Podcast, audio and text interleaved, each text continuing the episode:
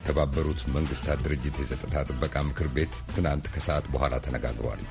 ለስብሰባው ጠቅለል ያለ ማብራሪያ የሰጡት የመንግስታቱ ድርጅት የፖለቲካና የሰላም ግንባታ ጉዳዮች ረዳት ዋና ጸሐፊ ሮዝሜሪ ዲካርሎ የህዳሴ ግድብ ግንባታ ከተጀመረ አንስቶ ያለውን ታሪክና ኢትዮጵያ፣ ግብፅና ሱዳን እንዲሁም መሪዎቻቸው የተጓዙባቸውን መንገዶች ጠቋቁመዋል።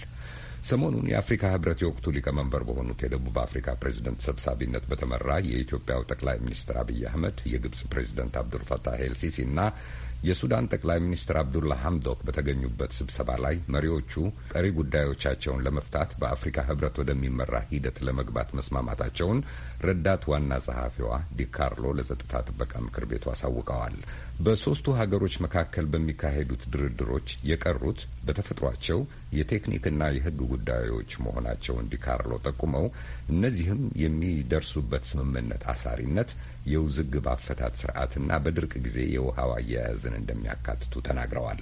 ረዳት ዋና ጸሐፊዋ አክለውም ወገኖቹ ስምምነት ላይ ለመድረስ ቁርጠኛ እንዲሆኑ ጥሪ አቅርበው የአፍሪካ ህብረት ሂደቱን እስከ ፍጻሜው ለመምራት እያደረገ ያለውን ጥረትም አድንቀዋል።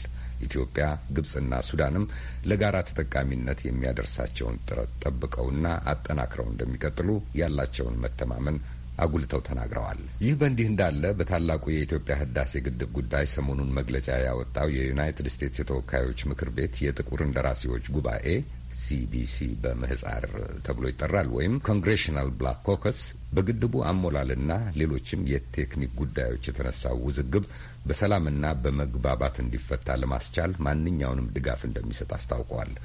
ጉዳዩን አህጉራዊው የአፍሪካ ህብረት እንዲይዘው እንደሚያበረታታም ገልጾ ነበር። የጉባኤው ሰብሳቢ የሆኑትን የካሊፎርኒያዋን እንደራሴ ኬረን ባስን ባልደረባዬ ሳሌም ሶሎሞን አነጋግራቸዋለች። የሳሌም የመጀመሪያ ጥያቄ እርስዎ በሊቀመንበርነት የሚመሩት የጥቁር እንደራሴዎች ጉባኤ ግድቡ የኤሌክትሪክ ኃይል ለአካባቢው በማቅረብ ያለውን ጥቅም አጉልቶ አሳይቷል። በሌላ በኩል ግን ግብጽ የውሃውን ፍሰት ይቀንሳል፣ የግብርና እንቅስቃሴዋንም ለጉዳት ያጋልጣል በሚል ትቃወማለች። በዚህ ሁኔታ ሶስቱንም ሀገሮች ሊያስደስት ይችላል የሚባል መፍትሄ የሚገኝ ይመስልዎታል? የሚል ነበረ። እንደራሴ ባስ ይመልሳሉ።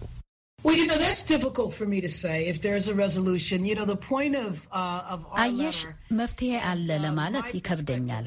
የደብዳቤያችን ዋና ሀሳብም የኔም አመለካከት ችግሩን ሶስቱ ሀገሮች ራሳቸው ይፍቱት የሚል ነው። ዩናይትድ ስቴትስ በጉዳዩ ስትገባ አሳስቦኝ ነበር። ከሀገሮቹ ከእያንዳንዳቸው ጋር ያሉን ግንኙነቶች በጣም የተለያዩ መሆናቸውን ግምት ውስጥ በማስገባት ሁኔታውን ሊያወሳስብ እንደሚችል አስቤያለሁ። የዩናይትድ ስቴትስን ወደ ጉዳዩ መግባት ካነሱት አይቀር የገንዘብ ሚኒስቴሩ ሶስቱን ሀገሮች የማደራደር ሚና ተጫውቷል። ዩናይትድ ስቴትስ ገንቢ ሚና ተጫውታለች፣ ወገንተኛ አልሆነችም ብለው ያስባሉ? ተከታዩ የሳሌሙ ጥያቄ ነበር። ሚስ ባስ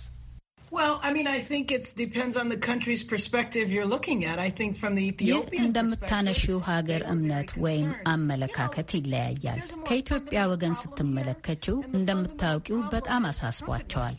ይሁን እንጂ እዚህ ጋር የበለጠ መሰረታዊ ችግር አለ። ያ መሰረታዊ ችግር ደግሞ የትረምፕ አስተዳደር በአፍሪካ አህጉር ላይ እውነተኛ ስልትና አቅጣጫ የሌለው መሆኑ ነው። በመሆኑም ችግሩን ለመፍታት የሚያስችል ደረጃ ላይ የደረሰ መተማመንና ግንኙነት የለም። በመሆኑም የትረምፕ አስተዳደር ማንኛውንም አፍሪካ ውስጥ የሚፈጠር ችግር ለመገላገል ጥሩ አቋም ላይ አይደለም ያለው። ግብጽ የቅኝ ግዛት ዘመን ድንጋጌዎችን ታነሳለች። የቅኝ ግዛት ዘመን ሕግጋትን ደጋግማ ትጠቅሳለች። በዚህ ጊዜ የቅኝ ግዛት ዘመን ቅሪቶችን መልሶ የማገላበጥ አዝማሚያ እየተቀሰቀሰ ነው። እርስዎ ስለዚያ ምን ያስባሉ? Yes, I mean, I think that the world is going through the same thing. And then I'm proud to say, you know, probably emanated through the protests here in the United States.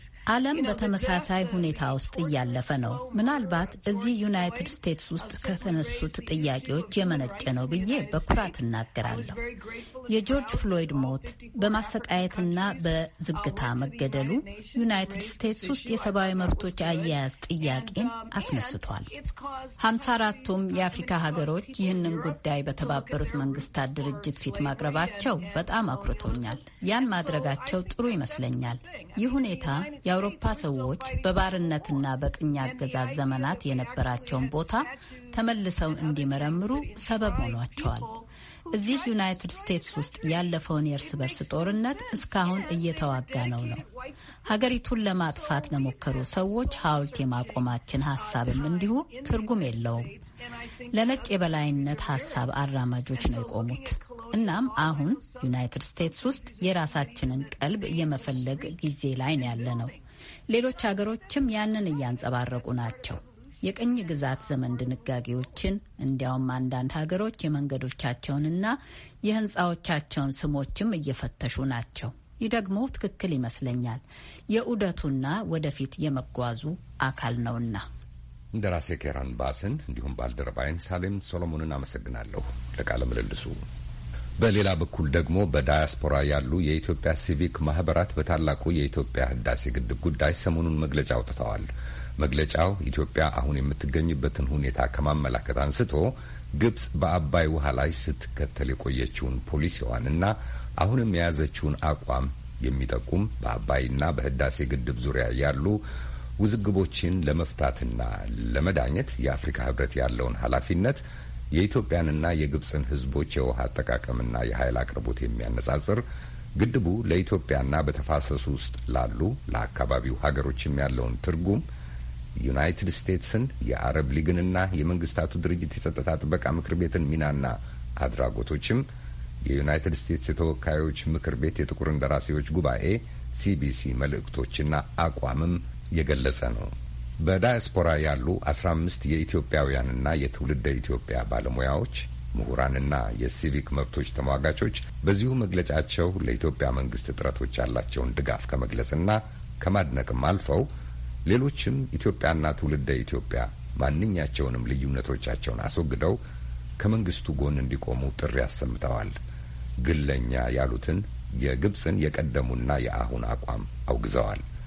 ለዩናይትድ ስቴትስ መንግስት፣ ለግብጽ፣ ለአረብ ሊግ፣ ለአባይ ተፋሰስ ሀገሮች ተነሳሽነት ወይም NBI፣ ለመንግስታቱ ድርጅት ኢትዮጵያ ይዛዋለች ወይም ታራምደዋለች ያሉትን በግርጌ ሀገሮች ላይ የጎላ ጉዳት ሳይደርስ የአባይ ውሃን የተካከለና ፍትሐዊ አጠቃቀም ተግባራዊ ማድረግ የሚቻልበትን መላ ለመፈለግ እንዲተጉ የሚያሳስብ ባለስድስት ነጥብ ጥያቄ አቅርበዋል። ድርጅቶቹ የኢትዮጵያ የሙግት መረብ፣ የኢትዮጵያ አሜሪካ ሲቪክ ምክር ቤት ለአባይ፣ የኢትዮጵያ ዓለም አቀፍ ሙያዊ ድጋፍ፣ የኢትዮጵያ ውሃዎች ተሟጋች ምክር ቤት ኢትዮጵያዊነት፣ የዜጎች መብቶች ጥበቃ ተሟጋች ምክር ቤት፣ የቺካጎ የኢትዮጵያ ማህበረሰብ ህብረት፣ የቤ አካባቢ የኢትዮጵያ ማህበረሰብና የባህል ማዕከል፣ የኔቫዳው የላስ ቬጋስ የኢትዮጵያ ማህበረሰብ ማዕከል፣ በደቡብ አፍሪካ የኢትዮጵያውያን ባለሙያዎች ማህበር፣ የታላቁ የህዳሴ ግድብ ድጋፍ ቡድኖች በአሪዞና፣ በሎስ አንጀለስ እንዲሁም በኦሬገንና በደቡብ ምዕራብ ዋሽንግተን ግዛት፣ ፎረም ስልሳ አምስት የኢትዮጵያውያን ምሁራን መረብ፣ ራዕይ ለኢትዮጵያ ወይም Vision ኢትዮጵያ ናቸው። መግለጫውን በማርቀቅ ላይ ከተሳተፉት አንዱ የሆኑትን በደቡብ አፍሪካ ዊት ዋተር ስትራንድ ዩኒቨርሲቲና በዩናይትድ ስቴትስ የዴንቨር ሜትሮፖሊታን ስቴት ዩኒቨርሲቲ መምህር የሆኑትን ፕሮፌሰር ሚንጋ ነጋሽን ለአጭር ማብራሪያ ጋብዤ ነበር። ሙሉ ቃለ ምልልሳችንን በዌብና በማህበራዊ ገጾቻችን ላይ ማዳመጥ ይቻላል። በሌሎች ዝግጅቶችም እንመለስበታለን።